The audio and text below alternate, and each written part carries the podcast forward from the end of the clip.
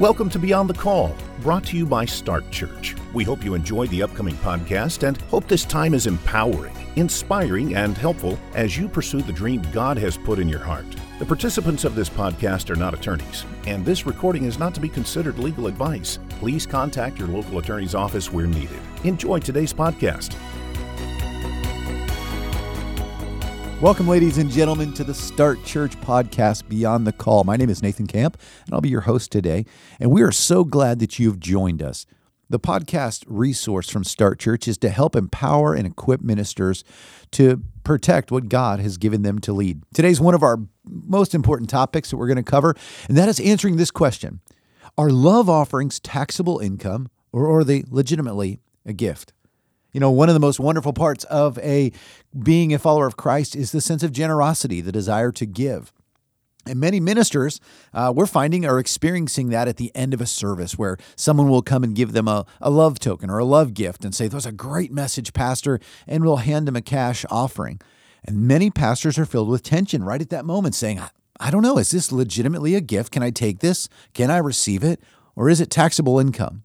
Well, if you've ever had that question, this is going to be a great day to listen to the podcast because we're going to answer the question Are love offerings taxable income or a gift? To answer that, we're going to have one of our favorite uh, guests on, on with us today, Justin Upchurch, who's a lead educator here at Start Church. Justin, we're so glad you're in the studio with us. Hey, Nathan, thanks for having me today. Uh, you know, I've been pretty excited about joining you on, with this podcast. Uh, this is something that uh, you know, I've, I've spent time researching and writing about creating uh, resources for our clients. Um, you know, because it is a common question that we do receive: Are love offerings taxable income, sure. or are they a gift? People don't know what to do with them. You even go to seminary and. Uh, you're hope, hoping to preach really good messages, but nobody's telling you what to do mm-hmm. if somebody was to invest into the ministry. So let's begin to define a couple things. Uh, what's a love offering? What would you call a love offering? What are they referred by, and what would you call it? Yeah, so love offerings can have several names. Uh, some may refer to them as honorariums, some may refer to them as love gifts, and and typically these honorariums, these love gifts, these love offerings are giving to a minister for his or her time, his or her service. Um, appreciation. appreciation right? gift, yeah. yeah. Some churches may give it to their pastor as a token of appreciation for the service that he or she gives. Or uh, in, in, other instances, some churches may have a guest speaker and they want to continue to, to they want to bless them so that this Send minister can continue their ministry. Uh, and so these are. are um, now, yeah. a lot of people will say, well, so this is a love gift right? Uh, why is there any confusion about it all? When, when, in your mind, when is a gift no longer a gift? Yeah, so I think the key to this question is that it's all going to be tied to when a service is rendered by the minister, as a minister. Uh, that's when it no longer meets the qualification of a gift in the true sense of a gift. So if it's in the in the eyes of the IRS, let's say, a, uh, an offering becomes a gift if it's tied to their duties or their responsibilities or performances as a pastor. So the great sermon, Pastor, here's 20 bucks. Right. Is it directly tied to the ministry so then it's no longer a gift? Is that really the delineation point? Correct. And oftentimes it, it, it may not be directly, hey, Pastor, great great sermon, here's $20 or here's $100. But as a role as a pastor, your influence as a pastor. Right. I see. Uh, are there any legal precedents when we're talking about love offerings? Because that happens quite a lot uh, in the body of Christ. Are there any legal precedents we should know about as ministers? There really are. There there are several court cases. Um, you know, past court cases, even some recent court cases um, that deal with this very matter. Uh, one one case in particular um, is the Goodwin versus the United States uh, court case that addresses this very topic. So very, very famous court case, dealing with. right? absolutely. Uh, and, and, so to kind of give you, it's important to understand some of the background information yeah, with absolutely. this case before we get into what the court actually ruled. So uh, in this particular case, Pastor Goodwin's congregation, you know, quickly grew when he when he first started it to around 400 members, um, and so at the time as the church grew, he began receiving a board approved salary, re- receiving a housing allowance right. from the church.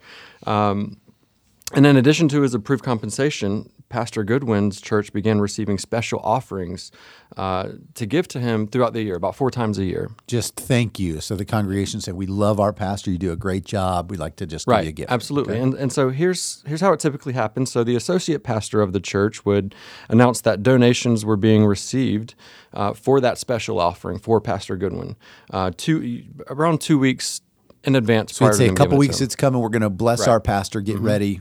That kind of thing. So this, and, and, typically this announcement would be given to the church prior to Pastor Goodwin and his wife arriving.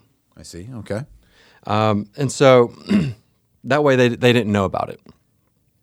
So the congreg- so uh, congregants of the church who were you know interviewed for this case said that there was there was no counseling or there was no pressure to give a certain amount of money or even money at all. They were just saying, hey, if you if you if want you to contribute, pastor, right? Yeah, be a blessing. If you want to contribute, okay. this is when we're going to do it. So um, so if we pause here to examine the story, so many of us would say that well, this this is a common occurrence. We don't really see any sure. issue with this. It'd be a big deal. Um, it, it, it, happens, you know, in churches every Sunday. However, the issue lies not with the gesture or the particular desire of the church to bless Pastor Goodwin. Rather, the issue lies in the taxability of the the quote unquote special offering collected. Uh, you know, and given to Pastor and Goodwin. Pastor Goodwin, he believed, hey, this is just an offering, right? It's a gift. Right. They love me as their pastor, and they're giving me a gift. So because it's a gift, I don't have to report that on my taxes or anything. It's surely a gift, right? And so thus, I think that's what happened, right? The IRS got wind of that and said, no, that's taxable offering. Right. So, yeah, absolutely. So, when the IRS and the courts reviewed this case, they determined that the the, the gifts were considered compensation, and, and therefore, because they were considered comp- compensation for the services that Pastor Goodwin was rendering to his congregants, it was going to be taxable income. So, here's what the court stated, and I'm going to read it verbatim uh, uh, from the yeah, from the case. It says that uh, the critical fact in this case is that the special occasion gifts were made by the congregation as a whole rather than by individual church members. The case payments, excuse me, the payments were were gathered by congregational leaders in a routinized, highly structured program. Individual church members contributed anonymously and, the regu- regular- and regularly. Scheduled payments were made to Reverend Goodwin on behalf of the entire congregation. I see. And then the, the court continues by saying, viewing the question of transfer intent from this perspective makes it clear that the payments were, were taxable income to the Goodwins. Because it was tied to their, as a minister, right? right? It's absolutely. you're blessing the minister, his role as a minister, and connecting it there. Yeah, and then the court also concluded that the Goodwins were receiving this money from the congregation because of the services they were performing as ministers, such as baptisms, preaching, uh, the daily duties that they performed as the ministers to operate and run the church. So if a pastor is receiving a gift, a financial gift, and it's tied to their role as a minister, uh, the IRS is going to say that's taxable income. Mm-hmm. Now, when we look at the court case, are there any things that we can pull out, points of clarity to say this is what we can really learn from that? Yeah, when we look at the, the whole of the court case, there are essentially three important points uh, to, to bring into clarity. Uh, one, that the special offerings were planned. So if there's some sort of planning going in here where it's Pastor Appreciation Month, that's coming. Right. That's going to say, no, no, you're working on taxable income. That's right. not a gift. And if you recall in this case, the associate pastor had planned it right two weeks in advance. So that's one thing to start discerning if this is if help people discern if it's taxable income or not. First thing is there any planning to right. it? Is it church sanctioned, right. so to say? Uh, the second one important point is that the gifts were in exchange for services rendered as a minister. So step huge. one is it's planned. Step two to discern that is, hey, is this tied to me directly as a minister? Right. Are they saying I love my pastor? Well, my pastor's a role. Are they saying it's because you're doing a wedding or you've done baptism or just you've been faithful service as a minister? That's going to be another clarifying point. Right. And then the third point is that the gifts were organized by the church and not just individual members of the church, but okay. as the from the church as a whole. So if they were getting a check, you know, the church was receiving this and then giving it to the pastor uh, as a whole. That began. So one thing this helps us pastors on on listening to podcast here is saying, when I receive a gift, does it meet any of those three criteria? Uh, it was it planned? Is it directly tied to my duties as a pastor? Was it from a church as a whole? Mm-hmm. Those are real clarifying pieces there. And if it is, the IRS is going to say that that is taxable income. If you're joining us today, uh, you're joining the Start Church podcast Beyond the Call, and we're so glad that you're here. We're discussing our taxable, our love offerings, taxable income, or a gift. If you have any questions, you can begin to call right now at 844 641 5718. 844 641 5718. You can ask for a discussion on the podcast, or you can email us podcast at startchurch.com. Justin, is this even a big deal? Are there any legal ramifications about it? I mean, if I get this wrong, is it is it a big deal at all? So yeah, there there are some some legal ramifications when love offerings are improperly handled. Uh, there's a recent story uh, from north of a minister in North Carolina, um, and now I, I, share this story, you know, not simply to point out the mistakes of this particular minister, but rather so so ministers, so other ministers and other pastors and church leaders can learn from these mistakes. Um, but this minister in North Carolina, this was as early as uh, you know back in 2001.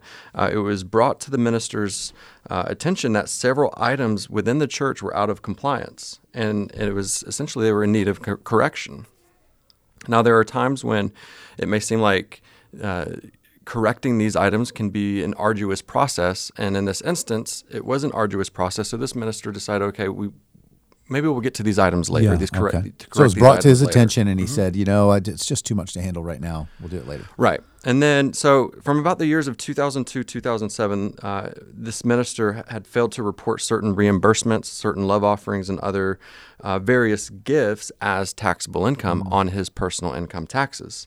Uh, additionally, this minister continued to file his tax returns uh, late between the years of, of 2000 2007, which in turn, this because there was a, a, a continuation of, of, late filings of his personal taxes. This kind of caught the attention of the, the Department of Justice, and which led to a, an investigation of his personal finances in 2007. Now, in April of 2008, the Department of Justice charged this minister with fraud for filing false tax returns and tax evasion for not paying taxes that, that really should have been paid had he properly filed his tax returns. So, those reimbursements, those love offerings, he was saying they're gifts uh, and not going to pay a tax on them. Right, okay. absolutely. So, in the end, long story short, uh, this m- particular minister was found guilty of 13 counts of fraud and tax evasion. Wow. In addition, his wife was found guilty of four counts of fraud and tax evasion. Now, in December of 2010, uh, he, uh, with the, I guess, with the uh, the verdict and everything of what he was going to be charged with, he received eight years and nine months in prison. His wife received six years and eight months in prison. Additionally, they were ordered to pay the IRS more than $1 million, plus they owed the state $213,000. So this really matters. I mean, it's not just receiving a gift, and uh, many of us won't have any numbers this large, but this does have legal ramifications. We need to use a wisdom in how to handle these love tokens. Mm-hmm. Uh, we have to be careful that we're not trying to defeat a tax right. or evade a tax, right? Uh, I love the saying that says the IRS loves love offerings as long as you share the love. Right. And so there's a, a responsibility that we have here as ministers that we want to make sure to get this right. What are common scenarios? I, I would think that people are sitting out there, Justin, is saying, well, then I'm going to figure out a way, you know, to give to my pastor. What are the common scenarios which people try to deal with love offerings? How, how do you see that playing out?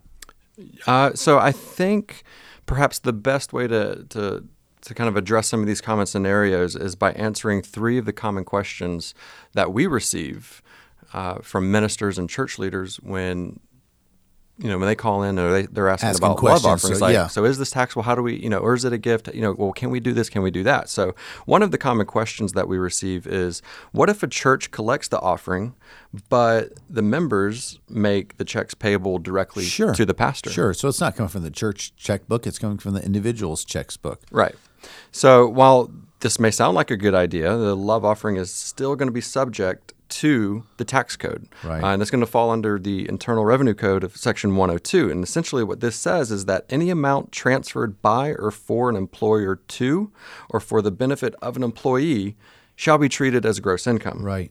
The very fact that in this instance, the love offering was organized and controlled by the church as the employer is what makes it taxable. It makes no difference to the IRS whether the checks were made payable to the church or directly to so the pastor in this instance. That's a big deal. The church was involved, the church was putting it together, right? right. The church was mm-hmm. handling it. And because of that, it's going to make a taxable income. Absolutely. What are the other questions? Yeah, another question, uh, common question is you know, what if the member randomly gives the pass, you know, the uh, gives the pastor a love offering after the service? Church isn't involved, right? I'm not giving it to the church. I'm giving it directly to the pastor. Mm-hmm. So and, and, this is a very common scenario. And so, while this may appear to be a gift in the true sense of a gift, we have to consider the the context in which that gift was given, okay. and and what the tax code says. So, the tax code says in section 61a. Uh, it defines gross income as all income from whatever source derived. Then, when we go down to section 61A1, it expounds by including compensation for services. For services, mm-hmm. right. So that's a big. Right, absolutely. So, because of this definition of gross income, we have to consider the context surrounding the reason for which the church member personally gave that his or her minister that love offering. That's so important for for to understand. We know it's great that they're giving, mm-hmm. right? They're being moved. They're they're being ministered to. So the responsibility on the pastor is to recognize, hey, this is a direct result of mm-hmm. my ministry, and because it's tied to that my ministry, it makes it taxable income. Right. right? What's the what are other questions here? Uh, so another common question is, what if several members get together on their own accord and they decide to to gather some donations. They you know gather some funds together, and then they present those funds to the pastor. Church isn't involved again, right? Right. Not, again, not right. putting it in a bucket. A bunch of us got together after service. We love our pastor. We're gonna. Mm-hmm. So yeah, in this instance, when so when church member when church members get together and they collect money so that they may they bless their pastor. Uh, so the idea is that if a church sanction, if it's not a church sanction activity and it's not mentioned from the pulpit, um, and it's done outside of the church, then it's not you know going to be taxable income. Um, however, there's a court case that speaks directly to this. Uh, in the court case of Charles E. Banks and then Rose M. Banks versus the commissioner of the IRS, uh, what the members of the church did was they met amongst themselves to discuss the gifts to be given to the pastor. And so, what the court ruled in this particular case is that the church members' desire to reward their pastor for the past services uh, rendered constituted compensation that was included and hit, hit the gross for income. services. Right. You're receiving this really because you're a good pastor, mm-hmm. right? And it's not that you can't receive the gift; it's that you have to understand that there's a tax ability to that particular gift. So those are great common questions. I think people can use those lenses that you're giving us, Justin, to say, you know, is it tied to my service as a pastor? Is it planned, you know, as a pastor? Is it is it part of that? If so, it begins to say, oh, I see that there is a income side to this. Let's say that you're you're out there and you say, well, then how should I receive it? I've received those so far this year, or uh, you know, in the past, or going forward. If I receive a, a love offering, how should a pastor properly deal with these love gifts? So, technically, what should be hap- what should take place is that it's going to need to be recorded. So whether if, if, you're the if you're a minister of a church, you're a senior pastor or lead pastor, you receive an offering, you're going to be receiving a W 2 from the church as your employer. So it's going to need to be recorded on your W 2. It should be included with your compensation. Perhaps you have a compensation agreement with your church. It needs to be included in the compensation agreement as well it's going to be included on your form W2 for when you file your taxes as taxable income. Now if you're a guest speaker, perhaps you're going to receive a, a 1099 from the church. It's going to need to be recorded on a 1099. That way, what the church will do is then send you send the guest speaker a 1099 at the end of the year, so that the guest speaker can then pay taxes on that income. So the kind of key there is go ahead and receive it, but make sure you record it. Absolutely. Right? It goes on, and you you pay your appropriate taxes from there. The bottom line is, love offerings are wonderful they just need to be handled properly. Justin, we really appreciate you giving us some insight here. As pastors, we need rails to run on, and we're glad that you're in the studio with us today. Absolutely. It's been a pleasure. So make sure you join us for our next podcast. We're going to be talking about how to actually count the offering. And that's a lot more than just making all the numbers line up. That's having compliance, applying some wisdom. You don't want to miss the next podcast. We'll talk to you then. Thank you for listening to Beyond the Call brought to you by Start Church. If you have any questions about what you have heard today, please give us a call at 844 641 5718 or visit our website at startchurch.com. We hope you'll join us for the next episode of Start Church Beyond the Call. Start Church has helped thousands of churches and ministries protect what God has given them to lead. Check out our website at startchurch.com or feel free to call at 844 641 5718. We would be honored to serve you.